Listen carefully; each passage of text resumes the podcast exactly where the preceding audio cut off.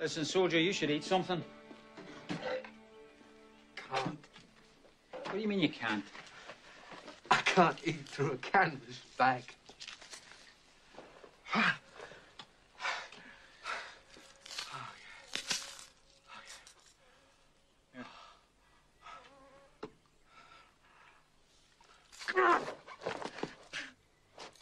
Fucking hell, man! This is a farce! How's it a farce? I seen your fucking face! So what do I look like? You're the one about 5'10. With the killer smile and that baby face. Oh, am I? Yeah. And the brown eyes. You're the handsome one.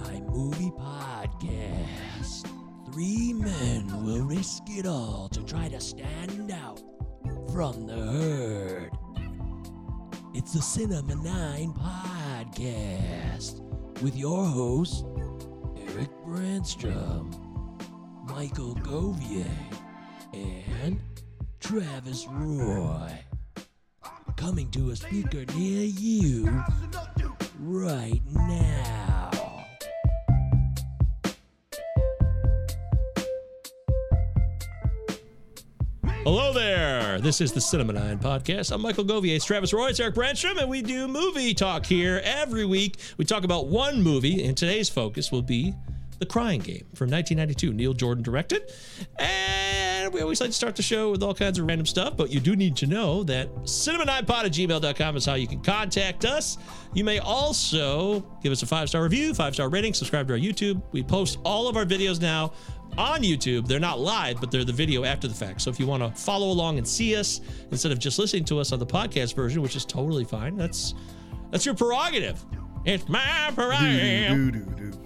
Do what I want to do. Travis, what's your prerogative? Um, yeah, I don't really have a a, a Bobby Brown themed joke just ready in the chamber. Uh, I'm sorry, but uh, my prerogative is uh, good. I'm pro-choice. I'm pro-choice. I'm pro-prerogative. Uh, pro Stephen Rea's hair in this movie? Kill your own kind. Yes. yes. It must be done. I mean, what is a show without tradition, you know? For sure. What about you, Eric? Uh, it's summertime. Yeah, you got a, you got some work done. You're feeling good about yourself. Who died recently that we haven't mentioned? Death Watch? Treat Williams. Trick or Treat Treat Williams Williams. Rest in peace. Yeah, yeah, he was a good one. Doing some of his, doing some of his best work on uh, on Shrinking. Oh, you're kidding. He was on that program? Oh, he was on there. Yeah, he's oh, I didn't know. great on it too. But Oh man. Did you ever see Once Upon a Time in Yeah. America? Yes. I keep wanting to see that. Looks like a looks like an effort. It's big a effort. slog. It's a slog. it's a big effort, especially now. I, in fact, I don't know how I ever watched it before. I should can't actually it. be I more it. open to watching it. I But just remember this um, like sepia toned Yeah. VHS Yeah. double cassette thing. It Just nah, mm, eh. Double VHS is one thing, but that sepia tone can't do it. Like, eh. uh, well, Once Upon a Time in America is that a Sergio Bertolucci? Leone. Right? Yeah, Oh boy, right. there you go. Look Oh, me. no, I did Talking see about- that one, didn't I? I think I did. Well, that's the one where uh, you, De Niro gets a hand job on screen with Gerard Depardieu. Gerard Depardieu gives him a hand job. oh, they both get hand jobs from some type. I think they're in a, a brothel. Is it like a Once Upon a Time? situation? Yeah, Wow. it's real. I've seen it on Mr. Skin a long time ago. It blew my mind. I'm like, did. holy shit, this is Robert De Niro getting beat off on camera. What the Hard to fuck is going on right now? My father the hero. Brown That's Bunny's got crazy. nothing. I I was just surprised, and I was like, you know what? Good for you. Way to go. We're after a good start. Okay. He's a method actor. He's a true. He always Yeah, was, right? yeah. Better make me come, or else I'm not really Now acting. we know why there was two tapes. Yeah, two tapes, uh, two dicks. Uh, we got one email from Steve, our friend Steve. Bre- Breckin Bad is the title, and it's just a picture of Breckin Meyer holding up a Writers Guild on strike sign that says, "Do you really want me acting again?" Top funny. ten Breckin Meyer performances. Go. Uh, Uh, ta- road taillight- trip. Taillights fade. Um, Uh, what else we got? Clueless. Clueless. Yeah. Can't hardly Yep, wait. Um, he was, can't hardly wait, of course. Garfield oh, one yeah. and two. Um, Got a list brewing here. I sure like him for not doing all that much. Was he in Best Laid Plans for a minute, or am I just making that up? uh, that was A- uh, Alessandro Nivola. I remember he was. Oh yeah, yeah, yeah. Him and Josh Brolin. Never mind. Yeah, That's it. That's all I get. I got that's nothing all I got. I saw Road Trip in the theater on acid. It was a great day. So Oh. I'll never forget it. DJ Qualls My up best, to. my, my most memorable. he uh he's doing Oh, fine. okay. He came out recently. Okay, sure. Um, my my top acid experience in theaters was uh, s- uh Sixth Sense for the first time. No shit. Ooh. Yep, happened. Wow. Oh wow. I thought you were there for the Joan of Arc movie. That was another one. I think some other people we know. I wasn't there for that, but I'm glad. Drop acid and watch The Messenger. Ew. That happened. Oh, by the way, uh, Travis, you got a fun weekend coming up. You excited? I'm very excited. Very excited. Yeah. NoFX, final tour, dude. It's oh, over. you're pulling the see trigger. NoFX No play- shit. Playing f- five five other albums. It's gonna be Fuck fantastic. me. And Bouncing Souls and Less Than Jake. Oh my god. They're playing five of their albums. Yeah, they're playing Dr- Punk in Drublic. They're playing uh, The Decline, White Trash, Two Heebs and a Bean, So Long and Thanks for All the Shoes, and uh, Self Entitled. No Wow. way. Holy Where's cow! this? Yeah, it's exciting. This is in uh, Thornville, Ohio. Fuck. me. Beautiful, outside of Columbus You know, uh, beautiful, nice area. I really want to get down to that punk rock museum that Fat Mike started. It looks like they got some really cool. stuff. You can like play the instruments that all the original band members played. They can just like walk up to the instruments and like jam on them. That's yeah, awesome. it's cool. That's fun. That's very cool. Sounds good. Well, we'll see if it's NoFX' final show or not. I'm not Yeah. so sure that's the case, but we know how that goes. Yeah. Either way, let's talk movies and let's talk quarantine viewing picks. Travis, what would you like to suggest or not recommend going forward for us this week? I actually did watch some stuff. I, I finished up Brooklyn Nine Nine finally, and and love it. But on the other hand, uh, Amazon Prime cruelly took away Mad About You and like mid watch for me. I've been like just teasing my way through it, or you know, slowly enjoying it, savoring every beige moment. But no, they took it away. Um, so that's that's upsetting. I checked out Dual from 2022. Riley Stearns has done really good work with uh, Faults and The Art of Self Defense. I don't think this is the best film he's done out of those three, but uh, it's sure it, it was it, it's sure worth checking out, uh, especially if you like Ki- Karen Gillan.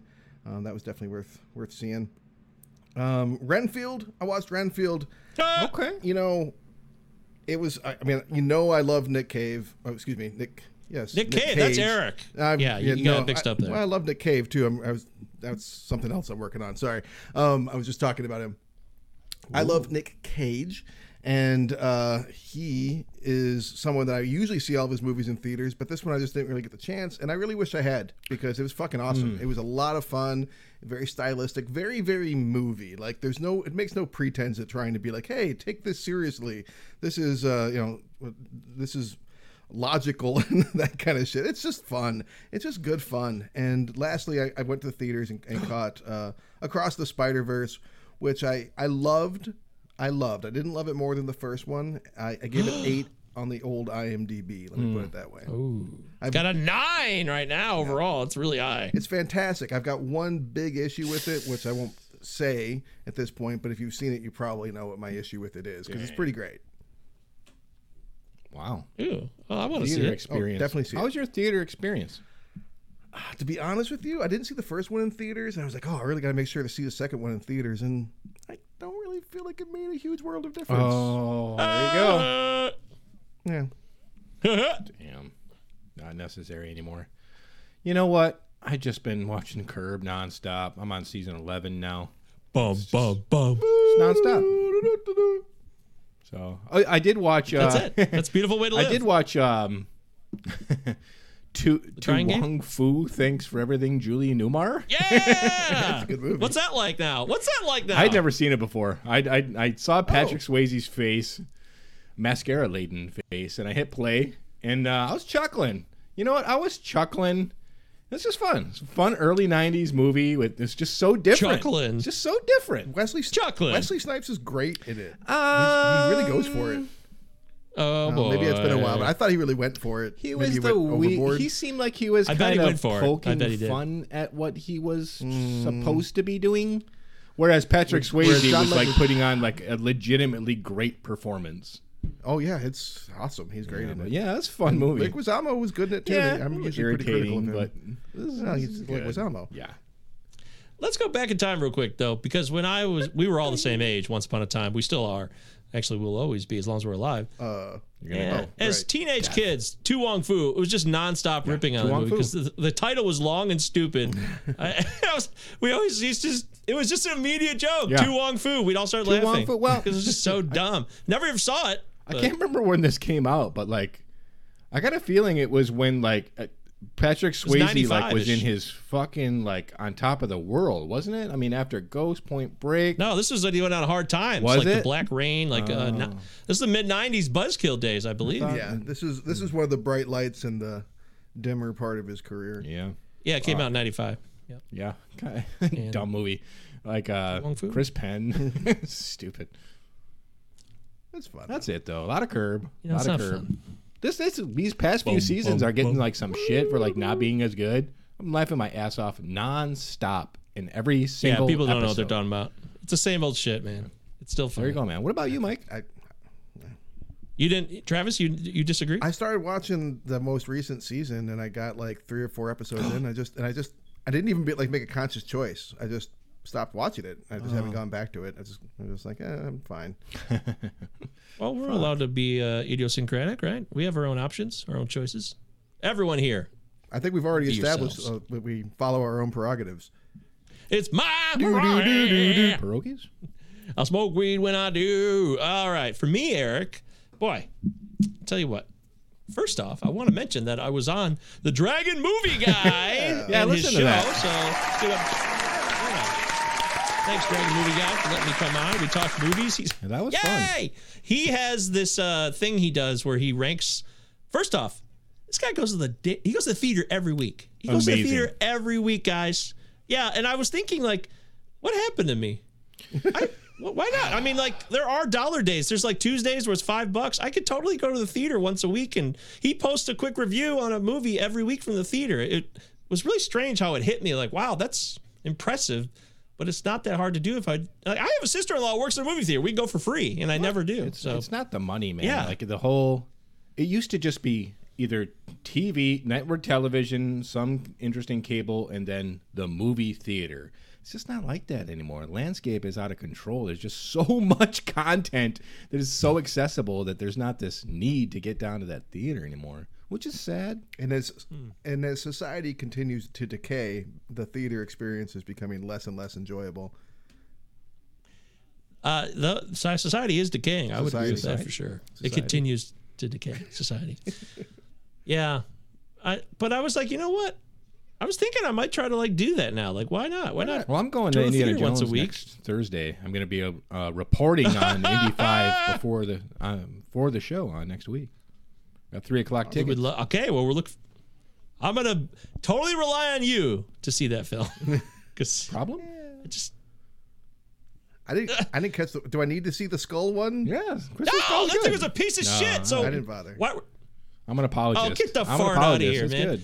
That- okay, I haven't seen it in a long time, but my excitement when I saw it in the theater that year, which was the same year the fucking Dark Knight came out, Yeah. so it was a high standard of movies that year. Maybe that's unfair. Maybe it was like, you know, it's not bad. Revisit I don't it, know. man. I, I, gotta mean, go if we back. ever do movie jail worth- again, like I will definitely bring that to the table. I think there's a lot, of, a lot of fun points in that film. For what it's worth, Eric, you are the second person to ever say that to me. So you're not alone. Okay. Yay! you are not alone. Very musical today. oh shit. Okay. Um. Yeah. So thanks, Dragon Movie Guy. yeah, that was a fun episode. Good show. He's he's yeah, it was fun. You know, we talked about he does this thing where he ranks those movies that he sees each month, so the month of May movies. But I don't see a lot of new movies, so he just allowed me to rank five movies I'd seen in May, which is nice of him. Thank you, thank you, Brian. You're a good man. Make sure you guys follow uh, his YouTube. He's trying to grow his YouTube, so please check out that episode. Just let it play in the background and forget about it or something. Just support Brian. He's a good guy. Um, I watched last night, Travis. I finally got around to it. I sat down and I was excited actually. I watched Quantumania. Oh. Didn't care for it. It's not that simple. I don't think it's that simple. It's complicated. Mm. It's a lot of derivatives of other things, which I guess you could really. A lot of movies will, if you start to unspool the yarn, you'll see that everywhere. But there's also some really funny moments. Like the MODOK is hilarious. I love MODOK. I love Yeah. MODOK. That was fucking great. That was great. Yes. And there's some really funny moments, like Mm-hmm. oh my, out loud laughter I had. But then there's other parts like, fuck, Marvel, come on, man. It's like we there are so many unique stories to tell in life, and Marvel can do that. It doesn't have to. They've they've given themselves such free range now that they could really continue to expand the storytelling, and it doesn't have to be world changing storytelling. It just has to. I don't know. Feel like it's a little bit fresh still, and maybe I thought I it feel like it was a little stale to me. I thought it was fresh. man. it, it was it was a very much a break away from the previous Ant Man movies, which I like both those movies better, frankly. But I thought it was Okay. I thought it was a left turn for the franchise. In what way, though? Like without Well- spoiling it, is it possible to say? I mean, I think it's it's called Quantumania, and if you've seen the previews, you know that everyone gets very very small. So, and that that you're going to this other universe and all that kind of stuff, and you're spending the whole time in this you know this other space, which you don't necessarily get that. And I think I think they did a, I think they didn't do a great job of like setting it up necessarily. It's just kind of like okay, we're there, but um, Yeah. there's there's definitely some rushed moments. But uh, I, I was happy. Eric with it. stepped away, by the way, while we're doing this. Well, so. he's not the he's not the biggest MCU fan. I'm sure he's already decided that he hates Quantumania. I kid. You know what I thought it was that bothered me was that it it felt like they tried to capture what Thor Ragnarok was. A little how bit. that was more groundbreaking, groundbreaking, and like, oh wow, this is different. And they turned the franchise in a different direction there as well. Yeah. So to me, they, I look at these notes I wrote down. I mentioned that, and it was just kind of like blah for the first half hour, and yeah, like the kid. I, why do we have to have the kid there? I didn't want that, but I know it's Marvel, so they're trying to, you know, they're trying to reach everybody. I get that. it was just other she's, thing. She's I thought big it was. in the comics. She uh, the character structure. Oh, or stature. well, there you go. I never read an Ant Man comic. I have no idea. I haven't either, but I'm familiar enough with the nerdery of it to be like, the, okay, Another thing bothered me- stature. Okay, inter- oh, that so that makes sense. That's fine. But then also, you know, it seems like they just keep trying to bring in the magic of the Avengers Assemble moment from the final installment of Endgame. And it's like, oh, here comes everybody. It was a total fucking ripoff, or just a. No, Rise of Skywalker sucked. And the fact that they would try to do like a Rise of Skywalker type style where like everybody shows up to save, let's all fight the power. It's just, ah, it bothered me to no end. I thought that was really shitty storytelling. But, uh, and Paul Rudd cannot, Paul Rudd, Paul Rudd being angry is just, it's just tough for me to buy it with him. I, he did his best. He's a good actor, but Paul Rudd angry is tough to sell. It is for me. Hey, well, fair Didn't uh, Secret Invasion hit today? Yep. For, well, yesterday actually, I watched the first episode. Um, I wasn't blown away, but it's only the first episode. Okay. Yeah, I wanna I wanna watch that too, but I wanted to watch this and then I got to watch Guardians and then I'll settle in. Get back to me after, after you've seen Guardians on how you feel about the MCU at the moment. Okay, good, excellent. Uh, I also watched 1991's The Hard Way. Michael J. Fox and James Baloney. Woods, Hard way. The huh? Party Crasher. Yeah, man. Hard way. Frog dogs. Mmm, tasty. Yeah. This is such Hello? an early 90s, like trying to capture the 80s. Another 48 hours. The two guys are, you know, it's so cliche now oh because we've seen it done and parodied so much now.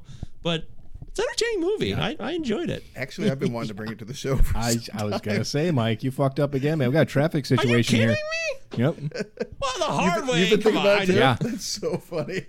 Oh my Me to god. you. Me to you. I saw this movie. I remember the first time I saw it with Corey, our friend Corey, at his house in Heartland on Ravenswood Way. And when it came out on VHS, we rented it one night, and I thought it was so stupid. I'm like, this movie sucks. but now I liked it. So the hard way. Um, want to want to let know let people know it's not bad. It's pretty good. And uh, that's it. I'll leave. Oh, last one, real quick. And it hasn't been talked about much. Uh, Confess Fletch, totally dismissed. It's fun. I But- loved it. Yeah, it's, I really things. enjoyed it, Travis. I thought Confess Fletch was fun Mm-hmm. and entertaining and an interesting mystery too, and it, it it like had all these interesting characters in a natural storytelling way. The fact that it was completely dismissed and just dumped by the studio because they didn't believe in it was disappointing because it's directed by a guy Greg Mottola. Love his work with Adventureland and uh, something else. Another one? movies. But I would, either way- I would watch more sequels of this if they make it. I thought it was great. I would too. Jon Hamm was able to push Chevy Chase aside. I thought. I thought he did it. Yeah, That's I not easy so- to I do. thought so too. Okay, good. Well, that's good to know. Definitely check out Confess Fletch if you can find. I think it's on Amazon Prime, Some streamer. Amazon movie. Yeah. There you go. All right. Good times noodle salad. Let's talk about the crying, uh, crying game. Which it's a song I was not familiar with whatsoever. By the way, when I Well, saw you get this. ten versions I've of never it in heard this film. I think it was a bigger hit in the UK than over here because I. I Is that what it was? Because it came out like at 64 or 68, somewhere in there, and I'd never heard it outside of this movie in my life. I've heard a lot of oldies from those days, and I'd never heard that song either. So, this is uh, Neil Jordan directed, 1992, starring Stephen Rea. uh, Kill your own kind. Zing. And um, introducing uh, somebody Dickinson who, who plays Jaye uh, Davidson. Jaye Davidson. Jaye Davidson. Shit. Yeah, Okay. Ra. Oh, it should have been it. I didn't want to spoil the IMDb score by opening it yet. I never like to do that, so I do it from memory in the beginning. And now I can open the IMDb because I'm getting ready to guess the score. But uh, Travis, this crying game came out in '92. Do you have an original story related to the first viewing? I actually do. Oh. I've mentioned on this show quite a few times um, how my mother's boyfriend, when I was a kid, would record movies and bring them to us. There it is again. Well, sure enough, in the stack of VHSs one day comes The Crying Game. I'm 12 years old. I know nothing about this movie, so I just sit down and watch it. This is before this like I had not even heard like anything about it because I was out of the radar and it didn't I didn't know if it was a new movie or old movie. It was probably brand new. And I sat down and watched it. And I watched it a bunch growing up. I really liked it, and I watched it quite a few times growing up. And, uh, Travis, it's been a where's my copy of the it. Crying Game? it's uh, it's my copy of the Crying Game actually. so uh, not a normal movie that uh, you'd think a twelve year old would be all about, but I thought it was pretty great. Eric, no way you saw this when it came out. Are you fucking kidding me, Mike? No, I saw this last year. Uh, I saw like half of it last Oh. year, and like I got busy, so I couldn't finish it. Like I didn't go back to finish it up. But yeah, yeah, I I'm, I remember uh I remember the poster. Remember that girl on the poster, like the gun. I'm still not sure. Is that was was that Miranda Richardson? Like who- was it? yeah. Strange yeah, marketing. definitely her. Very strange marketing that we can talk about too, for sure. But um, yeah, yeah, I missed it.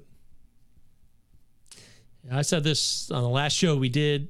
How the uh, the whole dick thing was just thrown all over pop culture on late night shows. Dick thing. So that's all I ever heard about the movie, and I had no idea because I never seen it. So this was my first viewing, and I wanted to see it for that reason. And boy, society once again got it wrong. They really missed a lot of the key important points of this film. I would say, to put it mildly. But um, let's get into the guessing of the score on the crime. So if you don't have Now- to drop for that's putting it mildly, you're just gonna say it. That's putting it mildly. There it is. It's always ready to go. There it is. That's right. I did just say it. You're right. I did. Uh, James Cromwell. Oh, what do we got? Uh, the well-respected film. It seems like uh, it's got a decent legacy. I would assume. So the question to me is: Is it an eight or not? Well, people are homophobic and transphobic. Um, Oh shit! But at the same time, this movie was widely celebrated when it came out. I mean, the critics hailed it, and I mean, Jaye Davidson, his first performance, he's nominated for a Best Supporting Actor. So I'm gonna say it doesn't quite make the eights, but I'm gonna say seven nine.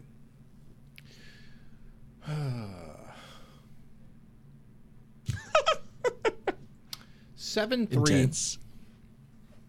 Seven three. Uh, well, why not? Just for fun, I, I'll say it's yeah seven six because Okay. I like variety. What's the difference?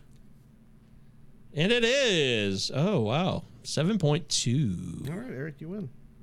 Maybe Travis was onto something with the people who are homophobic and such. Um, 58,000 reviews, not super high, doesn't crack the 100,000 threshold, which to me is usually the minimum for like a lot of people Yeah. reviewing it. Um, Rotten Tomatoes wise, remember this came out in 92, so we'll probably get some dated reviews, but people still go back and watch these movies like we did now, and they uh, they offer their opinions. It's a 94 for the critics, excellent score, Wow. so. Okay. but a little higher on this end from IMDb at a 78 from the audience, but a slight disparity of uh, what is that 16? How do you do math? It's not huge. I don't know how to do math, but that's not huge. What? How do you do? Do people it. still use math? I can spell it. Uh, let's start. How about Mick LaSalle? This this is fresh from Mick LaSalle from the San Francisco Chronicle. Yeah, Yeah. This is says this is from January, so this is brand new.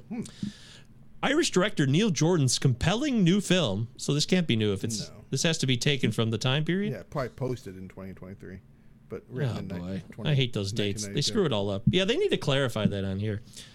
Uh, the new film was both a political thriller and a love story, uniting various sexual and political currents into one dreamlike narrative. Is this a dreamlike narrative? I'm gonna have to disagree. I don't find it to be a dreamlike narrative. Is that because there's constant shots of Forest Whitaker in a sweater playing cricket? Just kind of tossing it casually. He's a bowler, I guess. He's got the he's got the fuzzy wicket or whatever. I don't know what the fuck. It's way, funny. I know as much about cricket British. as you do, so I feel like we're on the same level. So yeah, that's how what you know about cricket is what I know about every sport. All I know it about makes it all the sense is- in the world now. Yeah. Casey Jones wields a bat, the cricket bat. That's it. That's all I. Yes, I, love I that. about I thought that was one of the cool parts about his character. I always enjoyed that. Uh, Gene Siskel, one of the year's best films, Yeah, probably on his top ten list. I got to go find that video for his '92 top Great ten. video. that's how a lot of critics felt. I think I think at the time. Many critics said things. Oh, how about this? This is this is Kismet. It's Steven Rea of the Philadelphia Inquirer. Wow. About with a V, not PH. But REA, Yeah, it's so funny. He doesn't Stephen kill his Rea. kind. Uh, maybe he does. He just doesn't like talk about it. Review your own kind. Jordan veers from taut thriller to devilishly sly comedy, from romance to a story of torment and Hmm. redemption. yeah.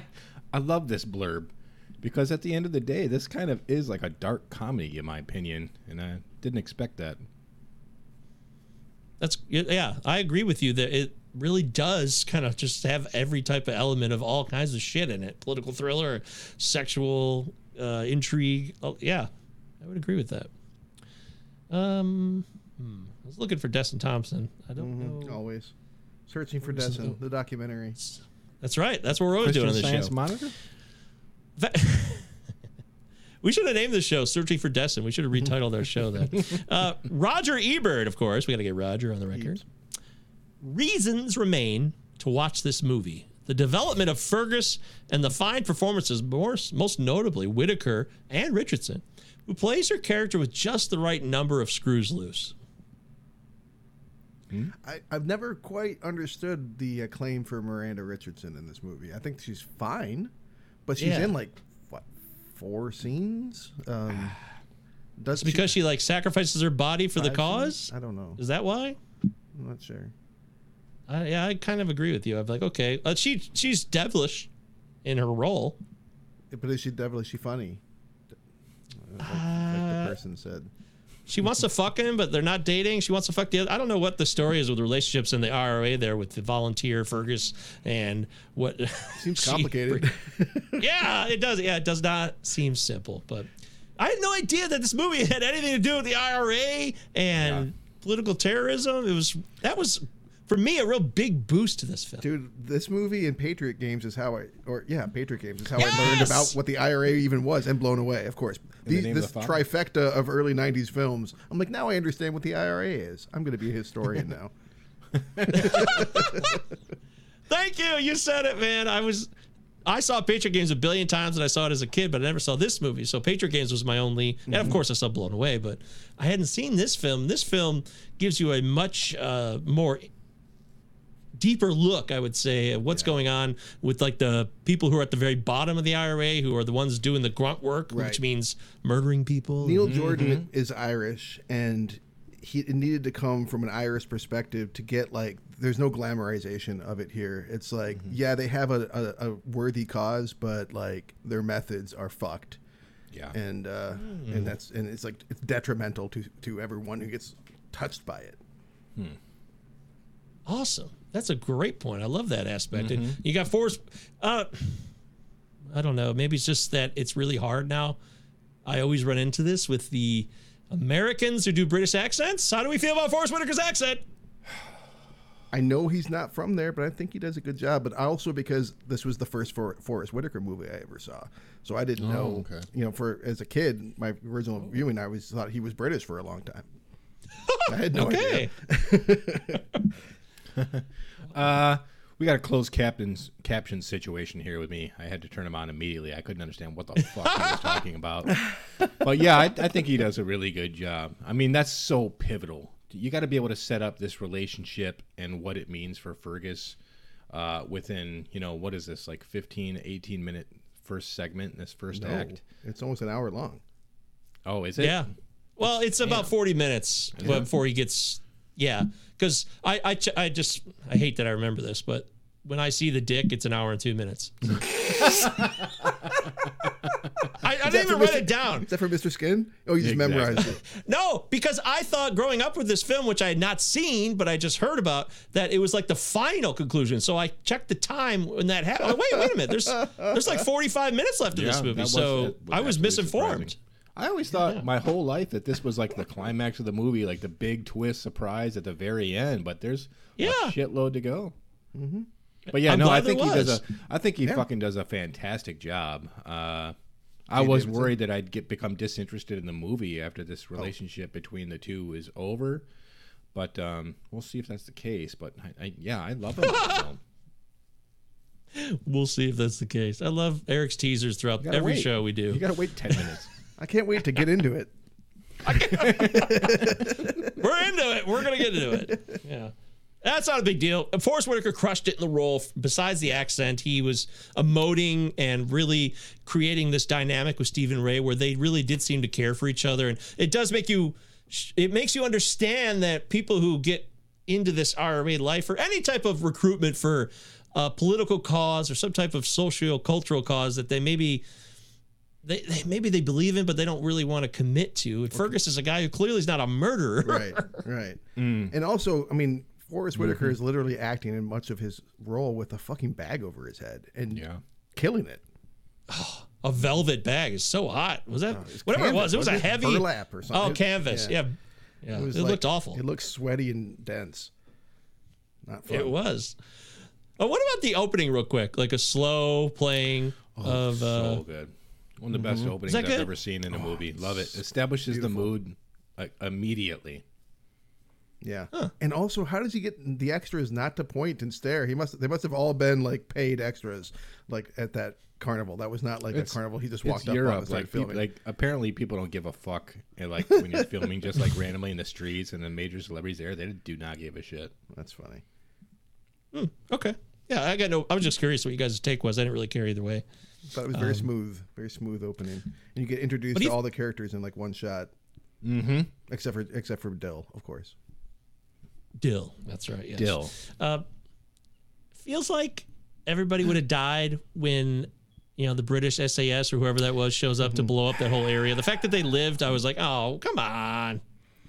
Okay, that's fair. Yeah, Mm-hmm. and also uh, like the way that they kill the man that they've come to save and just run past his body. Yeah, he's like Neil Jordan isn't very forgiving of the British Army in this either, even though we don't get as much of them. Oh, and what about the dynamic of people that are trying to be righteous, IRA people who believe in their cause, who are complete racist? I mean, that Yeah. to me is not lost on me. That was he could have dove into it more, but I actually like that he just he just recognized that it was there because it's obvious for these people. They mm-hmm. all recognize it, but then they go about the the, the relationship between Rea and Forest Whitaker. So I'm glad they acknowledged it. and It was mentioned, but at the same time, it didn't need to harp on it. But I love that that dynamic's exposed because people who really believe in caring about their people to do better for the overall community, but then other people are just like, fuck you. Yeah. Hmm. I mean, it gets me thinking about why they even cast Forest Whitaker in the first place. I mean, he has a he has a, a unique ability to be extremely vulnerable and likable, regardless of what his intentions are in a film. Um, I think it, add, adds a lot to the character. Like one thing that he does in the movie when you watch it, like I had to go back and watch it again, uh, so I watched it twice in the last couple of weeks he drops these interesting hints about Dill uh, early on. Did you catch up? Catch these? He talks about how Dill wouldn't be. Uh, what does he say? He says that Dill wouldn't be uh, your type. Yeah, and he's- then he talks about how women are nothing but trouble. Yeah, it says, it says women. Yeah, women are. Uh, what do you say? Women, women are difficult or something. I, women, I forget what he says. And he's like, "What about Dill?" It's like she's different. And he's like, "Yes, yes, she is." hmm Yeah, he totally sells it too. Yeah. Oh, okay, yeah. I, no, that makes sense now when you put it like that. I do get that. I also want to give credit to the writing again here for Forest Whitaker's character. He doesn't fall into any tropes. He's a soldier, but he's not like he's strong and he is mm-hmm. powerful and he's a good athlete, but he's not like this kill, kill, kill kind of soldier. He's just a regular guy. He also is interested in his man, you know, Dill, Dill who he really cares about, mm-hmm. and he's a really good athlete. His woman. yeah. So, okay. So, well, she. Okay. So this is the whole debate about this guy is a man biologically wants to be a woman, right? Well, so I mean, Jaye Davidson is a man. Like he is a Yes. gay man. But the character of Dill is, is clearly a transgender woman. Oh, I I agree with that. I'm just saying that the aspect here of Okay, so is Forest Whitaker's character is he gay or is he just like transgender women? Is that a different vibe? Uh, to me, that's like my head's just gonna explode because I don't know how to express it because I I just know what I do with my life, so I can't live it. I don't know. Well, I think one of the points of the movie is that like, what does any of that matter? Um, Exactly. love is what matters. That's why it's a character that I like because it's not tropey at all. It's just that he has. You can't pigeonhole him on anything. He's just. We all have fluid uh, interests and sexual interests, and whether we actually tap into them or not are two different stories. Whether we suppress them, that's another story. Yeah, I do think he's um, that that um, Jody is a little flirty with Fergus when he's like trying at one point he's like calling him handsome and baby face and that kind of stuff. Oh yeah. But at the same time, like when he he lit like Fergus literally holds his dick, but it it's not sexualized and they laugh about it. It actually seems pretty like not sexualized at the same time. So I, I it's it's interesting. I, I don't really get the feeling. I, I feel like um, Jody is not attracted to Fergus at all. okay, that's an I get interesting the point you mentioned that. that uh, Jody is recognizing some, for me, pretty obvious repression when it comes to Fergus's character, Mm. uh, in terms of his tastes, you might say. Um, that maybe that's just me, but I thought I was. Oh, that's so I thought there. interesting. I thought Neil Jordan was pr- painting a pretty obvious picture about um, Fergus's repression and his own sexuality. That's, why so- it Well, if- kind of made for a very interesting arc throughout the entire story for me. Well, for me, it's like the exact opposite. Because for me, I'm I'm watching a straight man overcome his like his repulsion and homophobia and like Yeah. his his self identity even to like to fall in love with someone that he never thought he could fall and in it's love not with. it's not spelled out and it's not given to us but yeah i think we have an arc where somebody who is afraid or ashamed is able to see is able to say who gives a fuck? Love is love just like what you said earlier travis. But if he's re- if mm. he's got repressed if he got if he has repressed homosexuality, is he gonna fucking puke when he sees that it's a dick and punch well Dill that's in his the body face? uh, that's a that's a his body's reaction to it i mean Well, that's what I'm and saying. If- if, like, that you're- could be Uh, it comes from the too. mental, though. Man, I might see. This is opinion based now, where I see him as a guy. character. Of course. no, but if you're talking about motives for real human beings and how people act, I mean, we're all human beings. We've lived life. I think This is a good point. with he- we are human. And Yeah. We live. See? Thank you. Show over. Good night. But by the way, when uh when uh, Fergus lets Jody's dick out so he can piss, uh, he got the most pleasure out of the piss. A classic pissgasm right there. Oh, I know that feeling. We all know that feeling I for love sure. a good pissgasm.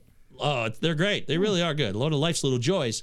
But when I consider the arc, Eric, of Fergus, like he refuses to let Dill call him honey. Don't call me that. He sticks to that all the way. Yeah. Right? Don't call me honey. He doesn't, he seems to love Dill, but he doesn't, I don't think there's a sexual in attraction for him. I don't think he's hiding what's it. someone Or, in 1992 going to say to someone who's coming on to them if they're sexually repressed as, as a homosexual? They're going to say, stop it, stop it. This ain't right. They're going to deny their own.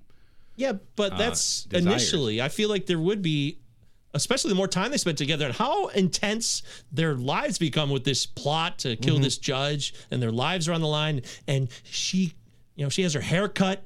Dill's hair gets cut, which was a huge identity for her, very Yeah, painful rough. for her. That's a rough scene. Um, and unnecessary, it turns out, which is like tragic in a way, because Dill is convinced that that Fergus is getting ready to leave her, or or, or and then uh, because of who she is, and then and then she's like, okay, well, I'll try and be who you want me to be, but she thinks that he that she wants him that Fergus wants her to look like a man because that's something that he's into, but really he's like still lying to her because he, he's not told her about the, the fact that she's actually in danger. And it all ends up like not even mattering because ultimately Dill just blows away the threat as soon as it walks through the door. And, and, and that's the end of it. What about? It's just annoying me because I'm like, is he really trying to allude to this or not? Uh, a blood disease with a bunch of pills. Is there supposed to be an HIV reference here? Because I Oh, thought that'd no. be completely unnecessary. He says what, uh, she says what her condition is. And she says it's ennui. That's it. Yeah. She, I thought she it said it was ennui. Something with my blood. Oh, it's in ennui's in my blood. yeah. It's just, she's depressed. Okay, Yeah. I was just curious. It would have been a lot pretty relevant for the time. It was '92, so it, made, it would have made sense. But Um, I could be wrong, but that's all I got from it. just curious. Uh, is this an obvious gay bar that Fergus is just fucking completely oblivious to? Yes, it's so funny when he goes back into the metro and you kind of like so see, obvious. He's like seeing it through different eyes. He's like, "Oh shit!" Jim Broadbent, Yeah, not Jimmy old, Broadbent. but old. Jimmy Broadbent. yes, I caught Yep, that on playing your, Cupid. I caught that in your Cupid preview. to these two motherfuckers. Like uh, uh it's it's it's it's solid, but it's a classic bartender role. Clean those mugs, like wipe those mugs, and, and play The telephone only- these motherfuckers. The only trope in the whole movie that bothered me was that uh, Jim Broadbent he tries to tell him that you know who Dill is. Oh, oh, oh, wait. yeah. Oh, let's not get the words. out. Uh, hey, what's? Yeah, it's like in uh, Chasing Amy where you find out that she's a lesbian. Oh, it stops him mid sentence when. Yeah. Hooper X tries to tell him what's to know. What's to? It's I've seen this in movies a lot. Like, hey, you could just find out the reality, but hey, let's just you know we gotta let this mystery rat out. It's a film. That's not dramatic. You gotta you gotta show the dick. I don't on think it screen. is. It's much more I think dramatic. it's stupid. Yeah, yeah. And if this was a Hollywoodized movie all the way, that dick would have been at the end of the movie. So that's why I'm so glad that Neil Jordan Yeah. stuck to his guns and he made this movie how he wanted to. Yeah. Well, did you read that tidbit? Like Neil Jordan's writing this Oscar-winning screenplay, and he gets to this point where he's like, "Oh yeah, I'm gonna have him go visit the uh, the lover of Jody, and we're gonna have some some interesting relationship relational dynamics here." But he runs out of gas. He doesn't know where to go from there, and he's like, uh, "I don't know, like kind of bored. Do I even keep going?" And he's like, "Oh, okay, I'll just make her a transsexual or whatever you want to label it as in 1992." Um, yeah, I don't know. That that's in my opinion that kind of speaks a lot about where the film goes from there because he is kind of throwing a monkey wrench for lack of a better term into his own story. Well, the, the the story the story is bisected, right? It's you have the Jody half and you have the Dill half, and Fergus, of course, being like the continuing line between the two. Um, and to me, that you even mentioned that you thought like that that the beginning was only twenty minutes or so speaks to the power of the second half Yeah. Because that's when the movie really gets started. Is is is is dramatic and is intense. Is that whole that whole opening sequences, and I love that it's like taking place in this greenhouse where everything's nearly dead except for some of the plants that are usually behind Fergus. You know, it's it's really well done, but the movie doesn't really get going until Dylan is introduced, in my opinion. Hmm. Well, I'm fully connected and focused in on that as a first time viewer for me again, which I often am lately, it seems. That how Jody ends up dying totally shocked me. Yeah. and I was surprised that, that I really thought that up until that moment when he started running away, I really thought that Fergus was going to kill him. Mm-hmm. And for some reason, he couldn't shoot him in the back. But if he got him to turn around, he would have shot him. I, I, because I didn't know anything else about the motivations of Fer- Fergus's character. Mm-hmm. Uh, beyond, he seemed to be a pretty friendly guy who had a lot of empathy for somebody who got caught in a shit situation that nobody else in the IRA, at least in that crew, had. So that was that was intriguing. But yeah, I guess the story fleshes out more when it goes into the second part. Yeah, I'm still I'm very much Man, engaged in the first half. Go ahead, Eric. I'm at, I'm at a crossroads here. See you at the gotta be honest with crossroads. I gotta, I gotta be honest. I know I do this a lot. Should I, should I say this or should I just like be like, all right, they, they seem to like it. Let's not have Bring it problems. here." on! Come on! Let's have some challenges here. Once it's kind of established that, you know, Dill is not who she seems to be, and I'm in these like 2023 norms, and I am, you know, totally comfortable with whatever the fuck. the the dynamic between the two and this the the sexuality and all that sort of stuff becomes completely like ugh, inconsequential to me and i'm just watching a story about a guy and a girl in this relationship and then they have to deal with this threat gets a little boring for me mm-hmm. like li- like I can see people in 92 being like, "Well, what will they or won't they?" For me, it's like, "Well, who gives a fuck?" Like like they they are clearly like have a some chemistry together and there's some love there. Like so what are we hanging on? Like whether or not they're to like fuck again or or do something else? It's like the power of these the the dynamic is lost on me because I've seen so many of these relationships played out in subsequent films that it makes me not care that much about these two in this story. Maybe since I saw it before all those subsequent subsequent films makes gives me extra appreciation for it or something. But to me, it's like um, the fact that Dill holds Fergus hostage and in so doing saves his life, and Maguire dies in his place. And then Dill, who is like the damsel in distress, really, in a lot of ways, ends up being the hero and stands up for herself and her man and um, saves them both. And then is ready to turn the gun on Fergus, and she, and she says, like, you know, he won't let me. And so, like, Jody's ghost is still like permeates the film. I think that for me, um, the stakes that are literally life and death between these characters, and trying to balance that between like, again, Fergus's identity. Am I a straight man who will do anything for Ireland, or am I going, or am I someone that I, I I can change how I feel about myself because I'm feeling things I didn't think I could feel, and also I don't want anything else to do with this sick path of terrorism. Hmm. I was waiting a lot for Fergus to finally reveal this truth to Dill. And I found myself like looking at my watch, like, "Oh, really? You're not going to do it now? You're, oh, you're still not going to do it?" I, mean, Yeah. I know it's hard for him; it's a difficult position, and it has to kind of build up in a way where he feels he has no choice. But I'm kind of with Eric, where I was just like, "Okay, I don't know how much I care about this relationship either." Hmm. I, I was I was invested. I was curious where it would go, but in terms of like an entertainment value between them, there's a- I mean all that stuff they're doing where when we first get to see Dill and you know Jimmy Broadbent is the one who gets spoken to as the mediary between every word. Yeah. Jimmy, you know, tell her to fuck off. Jimmy, tell him to give me that look. Yeah. Yeah. I was like, okay, well that's fine. We're gonna do this for another 20 minutes. Oh, okay. Well, is it gonna fin- Oh, it finally ended. Okay, you guys just talk directly to each other. Um, that's fine. That's fine. That's not a big deal to me, but I don't know. I was like excited when Miranda Richardson shows up again out of the blue, and it's like, okay, oh, now we, you got to pay for your your sins. But I was also annoyed that they lived. So I, I don't know. Did It's a lot of mixed emotions. Time, did you happen to uh, check your check the runtime on when Miranda Richardson when she shows up because that might have fucked a little bit with the um plotting of the story. Like if she comes in a little bit earlier, if we know or if we know they're alive and there's this impending threat, I think that would have gotten my blood pumping a little bit. But I kind of felt like I was watching the Red Shoe Diaries for a lot of this. Oh, Red Shoe Diaries is bad. It's not the first time you said this on this show, but you have That's what I call melodrama romance. That I'm like, okay, all right, Okay. I get it.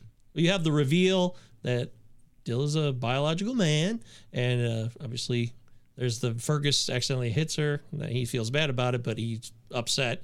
And then you have the showing up to the job site. And By the way, I like that dynamic. How uh, it's like fuck the rich asshole, this rich British prick. Yeah. I, that's a nice little dynamic. I always approve of that whenever we can take it to the rich. But um, then after that, I think is the scene after the job site is where Miranda Richardson shows up. So it's like another five ten minutes after that.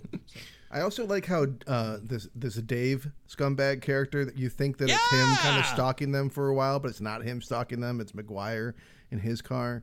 Um, yeah, and That's right. It ends up being that way. and I like that that the Dave character shows that Dill is not who you you know. Dill is a very sweet and and good and loving person, but she and while she wasn't over Jody in a heartbeat, some dude is like moving in right away. J- Dill is very. Very like she says, like I'll be nice to anybody who eh, just be nice to me. I'll do anything you want. I'll be yours forever.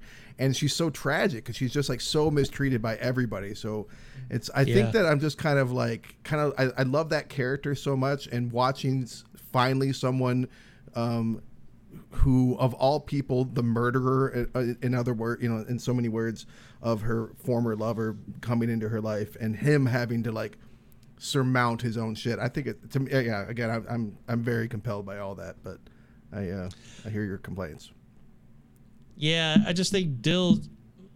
I, is it a good? I mean, it's a first acting opportunity for right. Yeah, and he only did two or three more performances, and then he went. I don't like all this fame and all these probably all these fucking jokes about my dick. And, Oh, I'm uh, sure it was hell on earth. I can only yeah, imagine. that was that was hell on earth. I have no doubt about that. I can only imagine. But, and how brave to like do that your first role. I thought the acting was kind of suspect though. That that's what kind of that's what lost me. Stephen Rea is a great actor to me. He captures my attention, and that's what I have to bring up for me, hmm. for me personally here. If we're bringing up oh, our Oh, you thought Jaye of view, I- Davidson didn't do a good job? Academy Award Yeah. nominated performance didn't do a good job. It doesn't matter what the fucking Academy says, man. I mean, There we go. Golden Globes are filled with people who are fucking scumbags. Uh, These We places, don't I respect them at times, and I respect them at others less so. But for me, I was like, okay, it's it's didn't draw me in enough. Yeah, it's hard for me to comment here. Like, um, yeah, I don't know. I, I, I liked it. I liked the performance, Travis, like quite a bit. Like, I, I, I, um, I was sold on this role. Like, I believed in what he was doing as her throughout the film. Um, but sh- but he seemed to, for me, he just seemed to be, be to be playing notes, mischievousness, sexy, mysterious, withdrawn. Like there was a lot of that going on for me. But I mean, even still, for a first timer who, from what I understand, agreed to do this just to get some like designer boots, she, he did pretty damn good. Great written, Um, uh, excellent written character. I just thought the performance. I thought the character was written was incredible. I just thought the performance could have been better. That's how I see it. uh, it- the writing here, like as soon as they showed like uh, Fergus like on this construction site, I'm like, uh, is he like undercover again? Like I, I didn't understand like what his like personal life was enough at all. I was like- oh they didn't tell God, me enough they about like totally what his fucking motivations skimmed over and that. stuff weren't. Yeah. I was like, put a mask on. Um, I thought it was really well. I mean, I didn't. I mean, maybe again, like I didn't think too hard because I've seen it enough times. But to me, it was like, okay, so he's he's going on the lam. He's going to try and hide from the IRA and from the British by going into the belly of the beast itself, London, and just assume some fake name and just try and get a small job and just live a quiet life. Is what I got from that. Oh, of course we got from that, but it's skimmed over like it's so easy. Hey, go talk to the father, go on a boat, shot of a boat, now we're here. It's like, oh, well, I didn't know it was that easy.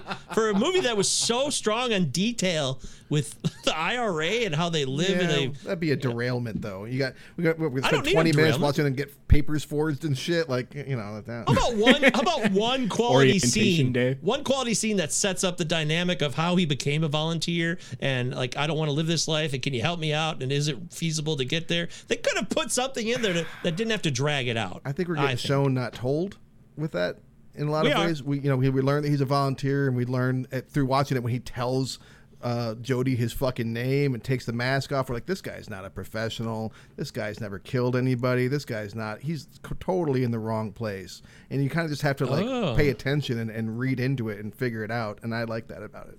I don't want to be spoon fed. I completely agree. But also, when a character or writing is done so well, I'm actually interested in seeing more when it's done well. And I think that's really all it is for me. Like, I really like what's going on here. Just give me a little more. You don't have to spoon feed me. Travis, can I ask you about your opinion on like the uh, the thematic elements of the story about the scorpion? What that says about Fergus as told to him by Jody? Oh, yeah, that in a movie. How many times in have we seen that? Nature to be like this, and yet we know he's just this random guy who's just basically volunteering and way in over his head and expected to commit murder. Right. I mean, isn't isn't Jody making the point? He's the frog. He's the frog. Fergus is the Yeah. frog, not the scorpion. Mm. Right. Mm. So That's that- what I got. Yeah. So he's saying he's saying like, you're a gentle creature. You're trying to be a scorpion, but you're a frog. Mm-hmm. Mm-hmm. Mm-hmm. Hmm. All the way. Interesting. And that was the first time I'd ever heard that as a kid. Um, it's like old as ah, fuck now. You know what I mean? Like right. you hear, you've heard it a million times now in a million different ways. But I, but More growing up, then. yeah, I was like, oh, that's brilliant. You're right. It would have been more fresh if I'd seen it when 92. And oh, I didn't really know that story that and I think that I, I wouldn't. I mean, I was pretty young, but I would not be surprised if most people were unfamiliar with that story before this movie. That's fair. You're right. That's just something. When we look back at movies 30 years later, it's Yeah. it's gonna come up. Yeah. Well, the driver in Drive has that scorpion on his cool ass jacket, and that's a direct allusion to that tale. I think there's a lot of directors who want to jump on that. It's a good tale. It's a timeless tale. It's like a lot of other tales that are gonna get told again and again and again. And I think, think- I you know, it, it's the oldest argument is nature and nurture and all that kind of stuff, right? Um, but we're that's what you're really struggling. You're, that's what we're seeing Fergus struggle so much with is his own nature and trying to be true to who he actually is instead of who he thinks he should be or wants to be, or you know. And and so for me, that's all incredibly compelling. Mostly because Stephen Rea plays it so quietly. He's so reserved and mm-hmm. withdrawn. He never oversells anything. He never pushes too hard. He never is looking too long. He's he lives in that character, and I really, really buy it. Yeah, it's not Leo DiCaprio or Jim Carrey or trying to emote everything through. Right. It's a simple performance. He allows it. He allows himself to play a simple character, and in, in so mm-hmm. doing, gives the character great complexity. And what about the so the ending? Apparently, there was a different ending. I haven't seen the DVD which has it on there. There's a bonus DVD I haven't- I about haven't- they totally redid it because it was really panned. I'm not. wait, They, there's a different ending originally, and then the Yeah, uh, they tested it and like it, people got pissed about it. I don't know if it was a studio or what. that's a But player. I like this ending. This player ending's moment. awesome. Uh, yeah, I'm very happy with with the ending of this, and again, like I said earlier, I think it makes sense, and it's really cool to have. It's again like this this back and forth that keeps on ha- this life for life, life for life, and in a way, like Fergus is trading his life for Dill now by taking the fall and going to prison for her, and it's just like this like this back and forth of of of being indebted to one another in these huge ways, and just through these randomly wild circumstances. That's a good call. Well said. Uh, any other? Was there any music besides the crying game in this that you were like, oh, oh? There was a lot of swelling. I felt like in this film. I think it was interesting to end with uh, man singing uh, "Stand by Your Man." Yeah, I love it. That, that was that what that was. That was a choice. Yeah. Not a Um, great one. I laughed. Yeah. I, I laughed. I thought that It was, was a inappropriate. mistake. Yeah, I agree. There's a militaristic uh, score theme here too, with a lot of snare. Not not memorable. No, not particularly. Well, anything else? Uh, Eric, what do you got? Anything else? Oh, I've I've got one. Um, one thing I didn't like about well, whatever. This is just well, when we're talking about nature, this idea of scorpions and and frogs. To get back to that point, uh, Jody makes a point that like there are those who give and those who take, and like, well, that's all bullshit. This frog and scorpion shit is bullshit. It's binary myth, right? Like, there's nobody who just takes. There's nobody that's just as evil. There's nobody that's just any one thing. So that's one of the things I wasn't crazy about about the film is that it seems to be trying to make this point that you're this or you're that, and like, well, no one's this or that. And if, in fact, like if anything, Dill is proof that there's a lot of in between. Also, did you recognize the guy who played Dave? For me, I was like, oh, it's From him! what? From what? Wayne's World 2. the guy who plays the roadie. Come on. Really? That's what it is. Yeah. I kept roadie. staring at his face. I'm like, I, who is that fucking guy? I know this guy so much. No shit. Yeah. Okay, I didn't think I'd seen Wayne's World 2 enough, but that must be it. That's funny. Del. Del and Dave. Those are two characters he's played. funny. Uh, yeah, I don't know, man. Like like like I said, this takes home the Oscar for best screenplay, but it's also up for best picture and best actor. And this is in 1992 with some pretty bold thematic elements here. Kudos. And I, I I listened to Neil Jordan's speech when he got the Oscar, and he's talking about how appreciative he was that the industry accepted a film uh, with these themes in it, and he's talking about how we'd like to see more and more. and I'm watching this YouTube video here in 2023, like. You have to wait a little bit for that, Neil. It's going to be quite a long time before we, we come around. Yeah, and don't watch it in Florida. Okay. So, um, Well- should we do our final round? Who, who, who chose this, Eric? I picked this movie. Oh, you did. I picked it. Yeah. go for it. I picked The Crying Game. The Crying Game. Uh, Crying Game. Intrigue. Sex. Social. tales. Uh, our roles in society. Blah, blah, blah. All that stuff. Everything you'd want in a movie. Laughs, dark comedy, uh, violence, uh, blood and guts, uh, heads smashed with wheels, uh, trying to save people's lives. We crush their heads. That's not cool. There's also just a lot of freshness. This is a 31 year old film. It's very fresh in a lot of ways still. So for me, I'm going to say that this movie is a first time viewer, very impressive. Uh, there's some things I nitpicked. I already said that, but I think this movie absolutely holds up. And there's a lot of things in it that today we'll still look back and be like, yep, well, that makes a lot of sense. I'll go ahead and go next since I think, Eric, you're maybe less obvious where you're going, I think it's pretty obvious how I feel about it. I think it's a gorgeous film. I think it's a beautiful love story. I think it is um, a brave movie in so many ways. And when we were going, we were, you know we got kind of waylaid last week and we weren't able to record. And so Eric, you had time to watch it twice, and I was looking forward to giving it a second watch, but this week just didn't give me the the time to do that. Um, but I will watch it again in the relatively near future because I I, I had forgotten just how. I liked it as a kid, but it's I appreciate it much better now. I think it's great. It holds up. Yeah, Mike, it, it is kind of hard to believe that this is 31 years old. Um, I look at this, especially after the second viewing, um, Let's go for it. as something very, um, you know, brave is such a silly word to use for a movie. Oh, I'm sorry. I'm trying to use. I, no, I, it's it's cool. I'm just saying, like, like running into a burning building is definitely brave. I'm just trying to find something a little bit more appropriate. Um, I, I, I don't know, man. I, it's a very original. Like its originality is something that I probably applaud the most because I've I'd never seen a movie like this. Um, and Travis, you talked about and you, you brought up some great points. This is a life and death movie. I mean, somebody could look at this and be like, "This is kind of like a really dark romantic comedy almost." If you throw if, if you throw out that first act with Forest Whitaker and we got a guy meeting a a, a girl or person at a bar and oh like uh things things get They different secrets. and it's a meet cute and then, then yeah they have secrets it could absolutely be this strange romantic comedy in the vein of something like you know Grosse Pointe Blank or something um and in in all honesty those action elements are where I wasn't even looking at the screen. Like I didn't give a fuck about that car chase or anything that Miranda Richardson did in the hotel. like all all that. I didn't give a fuck.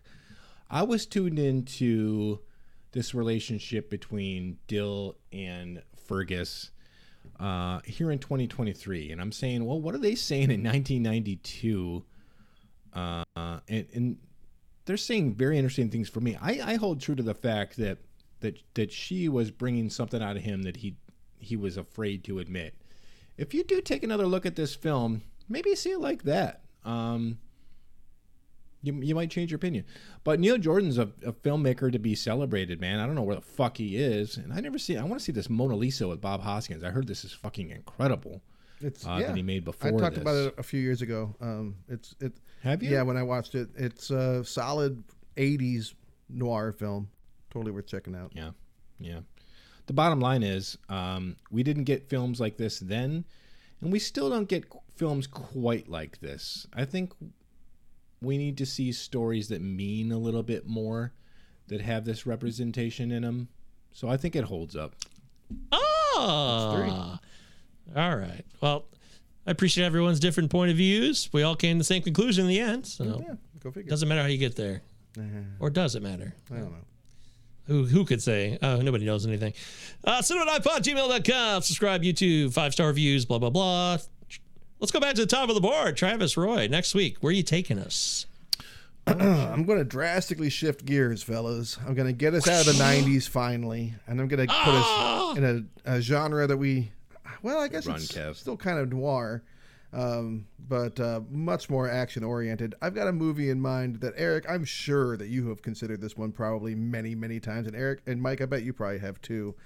We're going to go back to 2005, the movie that probably still holds the most viewings of mine in theaters, Sin City. Wow. Remember that movie? Remember? Remember Sin Yeah, they City? made, a, s- they made a sequel. yeah, I didn't bother with that one, but I'm ready to talk about the Sin first one. That's been a long time since I've seen it, but I used to think it was pretty fucking great. Sin Nick City. Stahl's dick. Oh yeah, another Dick movie. Cool. Okay. Well, that is a uh, Sin City. yeah. Yep. That's a fresh call. Six I times like in it. the theater, didn't bother with the sequel. That says it Yeah, all. that's exactly Well, what it was I like nine years later too. That says that says a lot. Like never. It's like the Dial of Destiny when you do a sequel like forty years later. You know. So- That's what it I know was. it's not the first. It was so long after. I'll, I'll I'll make that point again next week probably. But it was just so long after. I'm excited. I'm gonna have a lot to excited. say. All right, it's cool. Sin City, Robert Rodriguez. Good times, Noodle Sal. We'll be Frank here next week with Frank Miller, RoboCop 2's star, Ro- Frank Miller. That's right. Behave yourselves! That's a good drop. I got to get that one. All right. Uh, thanks, everybody. Travis, Eric, Michael, Cinema Nine. We always appreciate everybody here. Thanks. You got any questions or commentary on what we said, or you challenge what went down for this episode? I think there's some real interesting stuff to flesh out. Cinema Nine Pod, gmail.com. Let us know. All right. Bye bye. Kill your own kind.